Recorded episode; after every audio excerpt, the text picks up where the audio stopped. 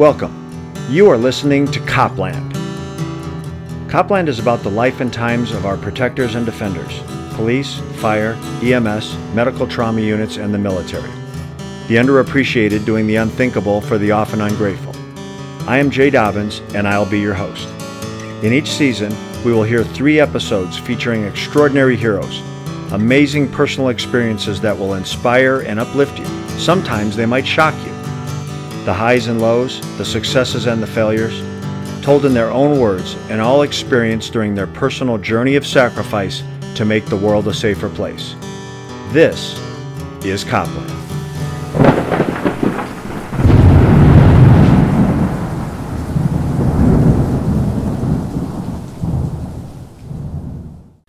You may not immediately recognize the name Ron Stallworth, but you likely know who he is. An investigation from Ron's law enforcement career is captured in the Oscar award winning film Black Klansman, the story of an African American undercover police detective who somehow, unbelievably, unimaginably, bluffed his way into the Ku Klux Klan. If you think you heard me wrong, you didn't. Ron's cop career started very innocently and without fanfare. I was hired by the Colorado Springs Police Department in November of 1972 at the age of 19. I was the first black police cadet, not police officer. The uh, police department at that time had what was called the cadet program. It was for high school graduates between the ages of 17 to 19 years of age who aspired to be uh, cops. You were hired. You uh, you had to be graduates. You were hired. You were put through the police academy. You would you did uh, civilian support jobs in the department because you were not yet old enough to uh, carry a gun. You did the support jobs within the department. For example, I worked ID technician in the records bureau, processing fingerprints and records I also worked, uh, believe it or not, as a uh, meter maid, riding three wheeled motorcycles, uh, issuing parking tickets. Once you turned uh, 21, you were then, uh, you also wore a brown uniform. The brown uniform was just like the, uh, the blue uniforms of the officers, except it was brown. You had a badge that said cadet on it. It was identical to the police officers, except there said patrolman or detective yours said uh, cadet. And at the age of 21, you switched your uniform from brown to blue, your badge from cadet to patrolman, and then you uh, started your field training program with an experienced officer. I expressed a desire to do undercover work. It was something I wanted to do. I saw these uh, saw these long-haired white hippie dudes coming to the ID records counter asking for criminal records, and I thought, who the hell are these guys? I was told by the uh, people I worked with that these were actually cops. They were uh, narcs, and that you give them anything they want, and you never acknowledge them in public because they could be working undercover, and your acknowledgement could put their lives in jeopardy. And I thought that was the neatest thing in the world.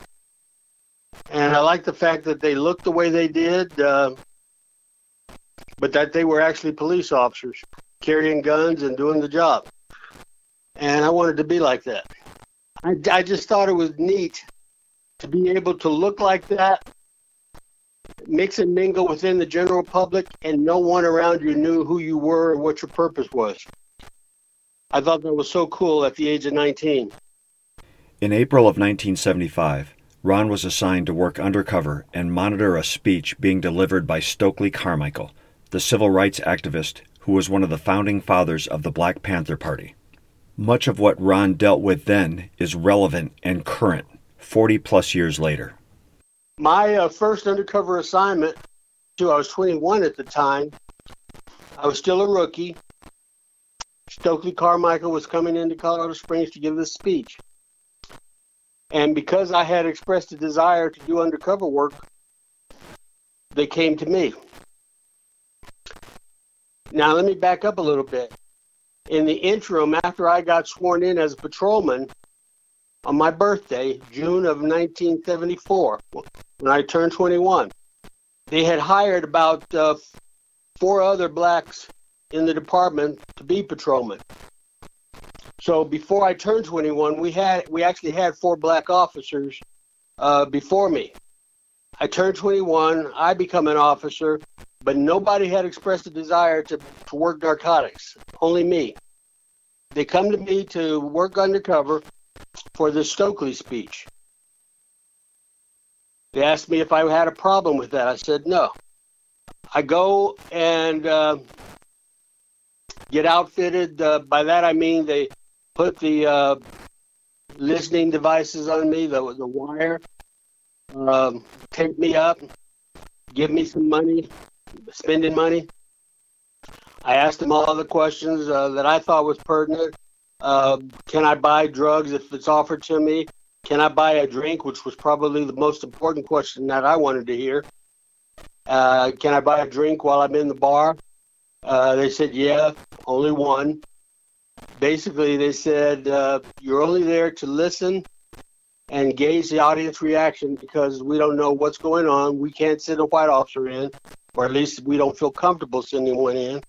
And we want to know what the audience reaction is going to be to Stokely's speech. We understand about his uh, ability to speak, his ability to sway a crowd. We want you to be in there to be our, the department's eyes and ears and uh, report back what you see and hear. And that was my marching orders. So I went in, I listened, I monitored the uh, audience reaction, and it was, he gave a very fiery speech. And the thing about Stokely, Stokely and any charismatic speaker is very dangerous.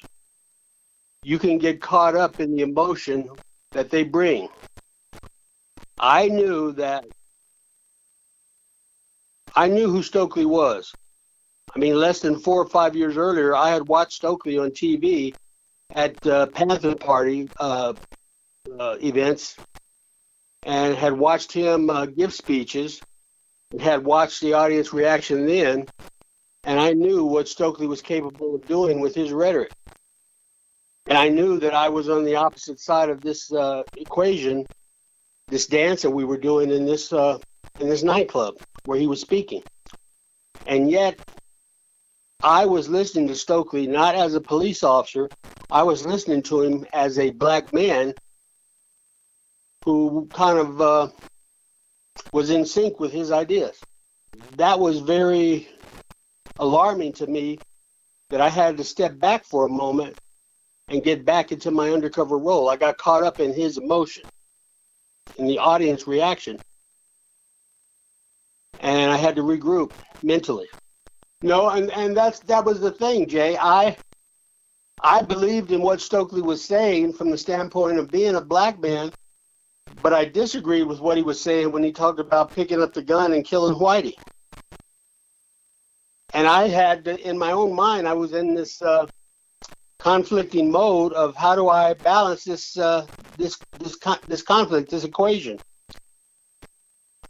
how do I do this dance and not lose sight of the fact that I am a police officer and what he's advocating is uh, wrong and I'm supposed to be uh, on the side that's uh, preventing that. But yet I believed in what he was saying on the other side. And that's the dance that we as black officers all across this country back then, and I'm sure still now, that's the dance that we always have to uh, to do. How do we balance uh, our blackness against the blue uniform that we wear? Well, you have to remember during that period of time when Dr. King was alive, you had Dr. King and his uh, peaceful nonviolent movement. You had Malcolm X, who believed in uh, responding by any means necessary. And you had the Black Panther Party, who were dedicated uh, in the spirit of Malcolm and who believed in uh, obeying the law, but confronting uh, police officers and making sure that police officers uh, followed the law to the letter. And they did it uh, open legal carry in confronting police officers, which didn't sit well with cops at the time in Oakland. So you have these three elements going on at the same time.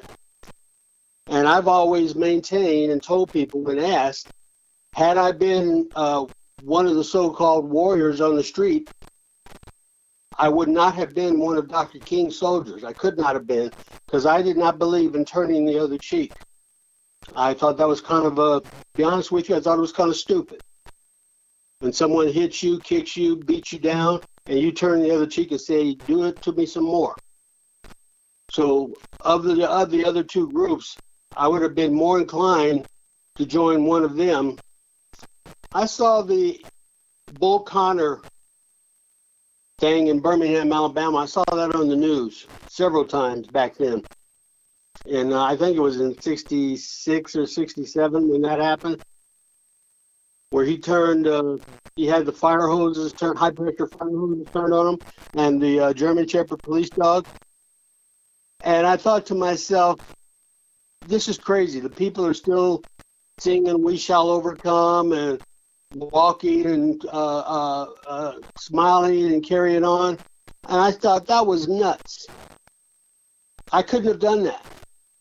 I couldn't have done that. And yet, at the same time, I recognize if they had broken ranks and uh, uh, marched aggressively or ran aggressively towards the cops, the cops would have probably pulled their guns and started shooting. It would have been probably probably would have been justified in doing so. But that would not have been what I could have done. Dr. King uh, was very noble in, in his cause. Ultimately, his his cause won out, but I could not have been one of his soldiers. That just wasn't my my way. But like I tell officers, and I told officers when I was working, there's a reason why the black community doesn't trust or uh, doesn't trust us, didn't trust us. It uh, it dates back. There's a history behind it, uh, and we need to understand that history.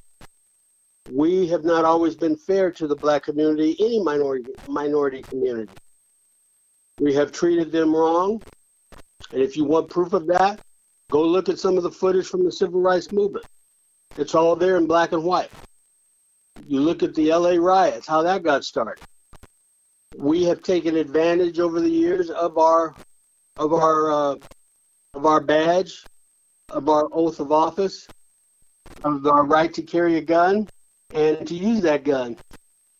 We have abused the Constitution on numerous occasions in relation to our dealings with uh, the minority community, and it's just simply not right what's been done. So there is a natural distrust that exists between the minority community and the police community. And I know when I was working street gangs in, in Utah, I did everything I could to try to bridge that gap. I got forceful when need be, and I tried to reconcile with the community whenever possible. I tried to, I won't say be a peacemaker, but ultimately to show the community that I was not the enemy. That I could be a friend. That police officers could be friends with them. I was not. Um, my primary motivation was not to uh, live to throw their kids in jail, but to try to help them and their children. We can try as police officers to uh, to be better at our jobs, to more to live more positively, uh, live up more positively to the Constitution, to our oaths, and we can stop taking advantage of uh, of the fact that we do have this enormous, uh, powerful uh, uh, ability at our disposal. Uh, too often, we have too many badge heavy cops. I worked with a badge heavy cop. He, in fact, he's depicted in the movie guy who likes to take advantage of the fact that he's an officer. He can do whatever he wants or thinks he can. There are too many of us, uh, too many cops like that in our profession.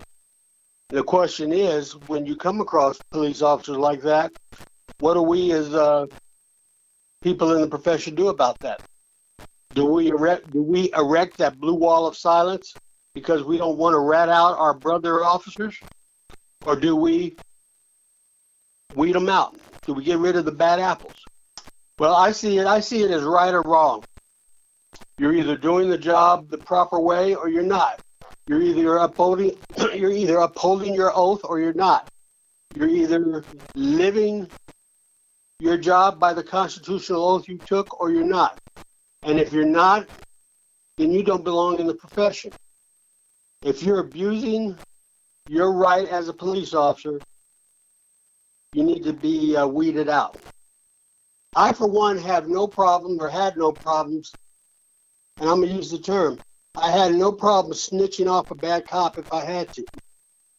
I didn't consider it snitching. What I considered it, or, what I looked at it, was getting rid of a bad apple that was tainting the profession and ultimately was going to make us all look bad, and that included me.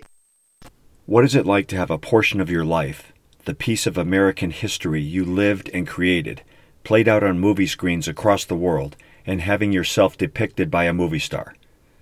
Ron's character was portrayed by the actor John David Washington, the son of Denzel. It's an amazing feeling. It's very surrealistic. I've seen the movie, believe it or not, I've seen the movie uh, 42 and a half times. I say 42 and a half because my wife and I were watching it again a week ago, and we haven't finished watching it, so we're still in the halfway point. Every time I see it, I get choked up, and I still uh, it still draws a tear or two from my eye at certain points in it first time I saw it was at a private screening at Universal Studios, one of their backlot theaters. There was only six of us in the audience. Every time I heard my name mentioned, which was quite a bit throughout the movie, uh, I got choked up at that. And the ending of the movie, the last 15 minutes or so, that climactic scene, I literally was I had tears in my eyes. Uh, I just couldn't stop the flow. Spike Lee was the film's director. Spike is one of the most prolific, successful, and controversial filmmakers of all time. He's totally different in person. Spike Lee comes across as kind of hardcore, very edgy. I've heard him described as a militant, as a black power advocate, and I would dispute all of that. Spike is dedicated towards his community of Brooklyn. He hosts free uh, neighborhood party, block parties. He pays for everything for to get the people of the community together, to get them to socialize and uh, welcome each other. He's a very outgoing person when you get to know him. He is very uh, He's very mild mannered. I would say that the media doesn't really understand Spike Lee, and so they take liberties in their portrayal of him. Spike only gives the media uh, a bit of what they what he wants them to get to receive. For example, he speaks he speaks in very short uh, short clipped uh, terms. Um, you ask him a question, he may say yes or no or maybe, and that's it. He doesn't give you extended answers unless he absolutely has to. If you watch him on a uh, um, one of these midnight talk shows, uh, Fallon or Colbert, one of those shows, he speaks very low, speaks very soft, and his answers are very short. Unless he, he unless you raise a subject matter that he's very passionate about, and I'll tell you, I'll tell you a subject he's passionate about, and that's Donald Trump. He'll go off on a tangent about Donald Trump, and when he's uh, wore the subject out, he'll shut up and not say another word. But Spike is a very uh, he's a very open person. If he if he likes you, if he accepts you, he's easy to talk to. Hollywood often takes creative license in the telling of true stories. In BlacKkKlansman, the characterizations were based in and on authentic events and people. But Patrice was the, uh, in the movie, Patrice is the president of the Black Student Union at Colorado College. I only had one involvement with the Black Student Union at Colorado College, and that was a meeting that they had sponsored for all of the alphabet soup protest groups. That's all these protest groups that had uh, three letters or whatever uh, initials that they use for their name. Uh, they met together to at, at, the college to discuss a strategy for how they were going to deal with uh, their grievance against uh, David Duke's Klan.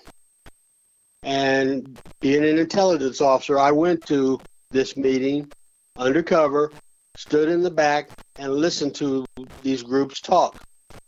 And that's all I did was listen. And the president of the Black Student Union at that time, we're talking 1978, the president was actually a male, not a female. And I listened to all of the stuff, and when they finished, I left, went to my office, and wrote a report about the meeting. And that was the only encounter I had with the Colorado College Black Student Union. But the screenwriters uh, wrote a uh, a whole section about the Black Student Union, and they incorporated uh, a female president in the form of uh, Patrice, and made her uh, a mild love interest. But it never happened. Ron's partner in the investigation is known as Chuck in his book and Flip in the movie, and portrayed by the actor Adam Driver. Well, there, there's no effort to disguise him. Chuck did not want to have anything to do with uh, my writing of the, the book. I gave him the opportunity to uh, tell his side of the story. Uh, he didn't want to have anything to do with it um, in any way, shape, or form. And I honored his uh, desire not to have anything to do with it by simply uh, not identifying the reporters or anyone else. And when the movie, uh, when we progressed to a movie, he still didn't want to have anything to do with it, so I continued to honor to honor it. Chuck, uh, Chuck was a good undercover cop. He was uh, a junior detective to me. I was in the detective bureau, bureau before he was. He came, uh, he came about a year after, maybe a few months earlier. He was a good undercover cop, and that's why I suggested him. He was about my height, my weight.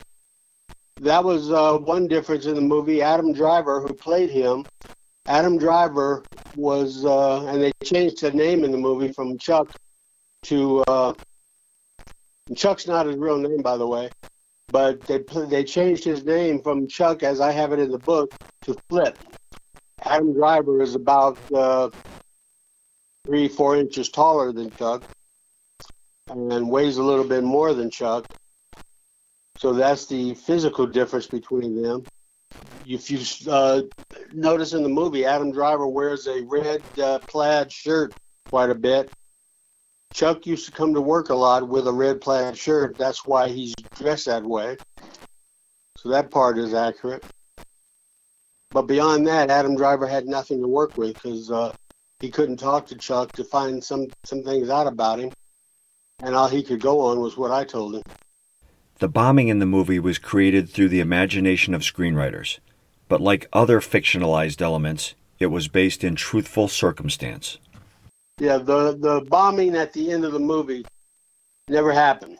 But the bombing scene, that bombing scene, by the way, was the first scene that they filmed when they started the process of making the movie. And that bombing scene was in there because it was a, it was alluding to conversations that I had on the phone with uh, some of the Klansmen in which they talked about bombing the two gay bars that we had in Colorado Springs at the time. They talked about it. They only wanted to bomb them for one reason and one reason only, and that's because they were gay bars. They didn't like gays. They had conversations with me on the phone about bombing these uh, these clubs. That's when the FBI got interested in my investigation because of their uh, jurisdiction with uh, bombings.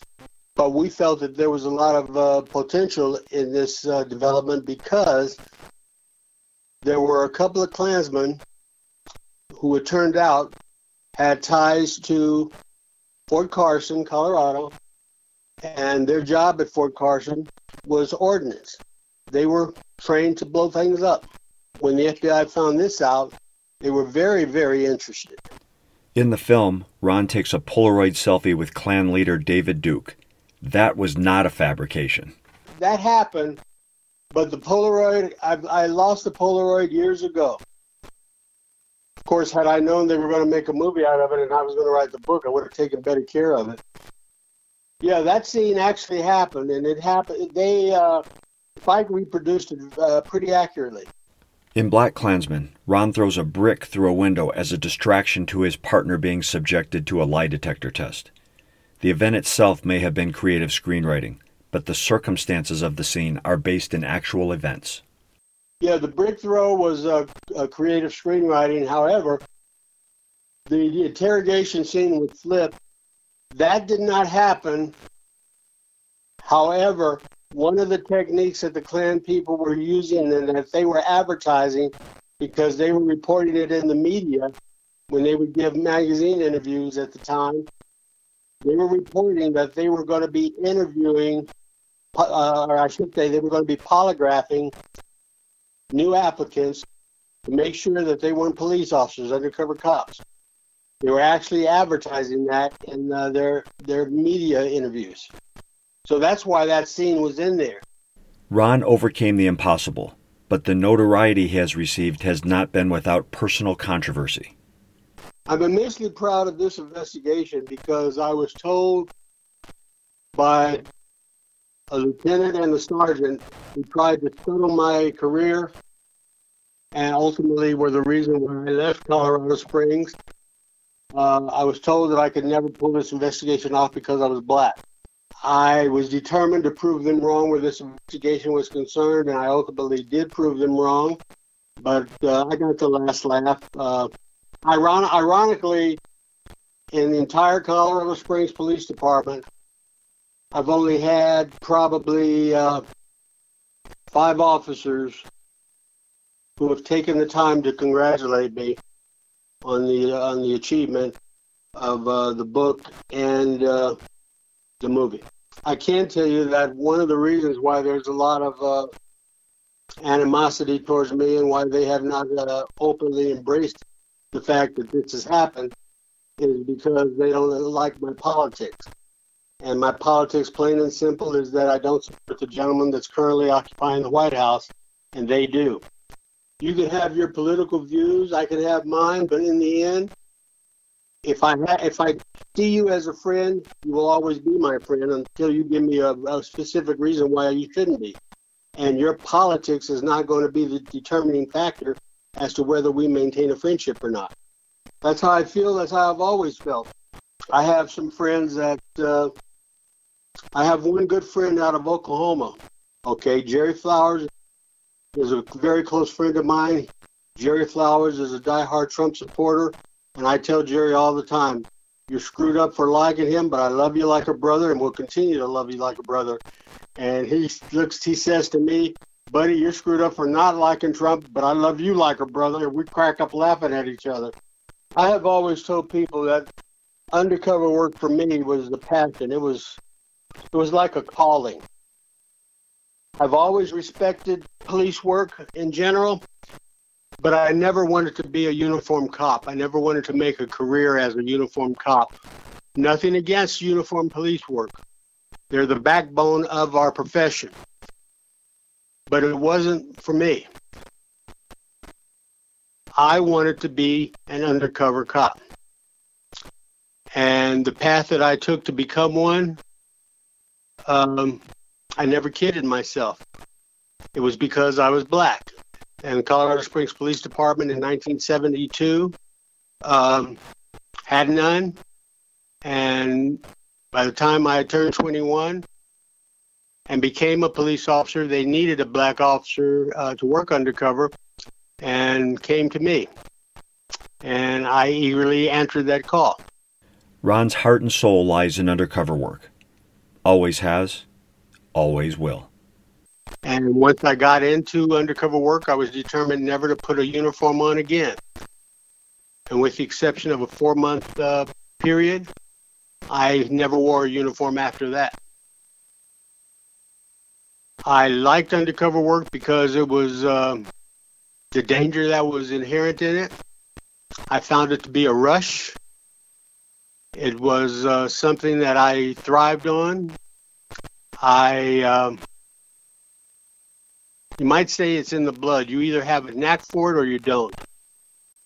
I worked for a sergeant uh, in narcotics for a brief period of time who was terrified when he had to go and make undercover dope buys. He literally shook with fear. He turned red in the face. He chain smoked.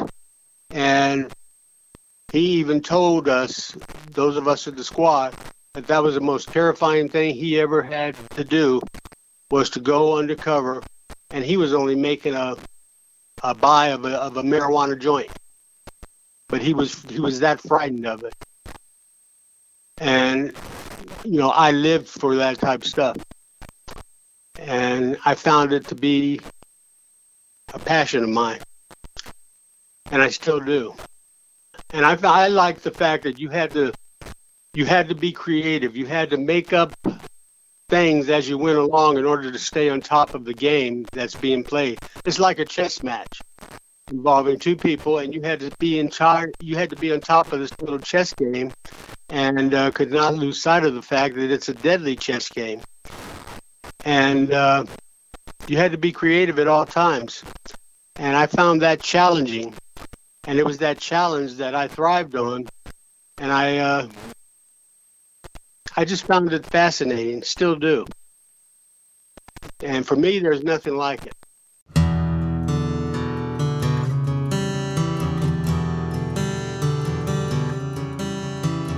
Copland is produced for those courageous men and women whose alarm clock goes off every day. They put their feet on the ground, buckle on gear, and kiss their families goodbye with no guarantee they will ever come home.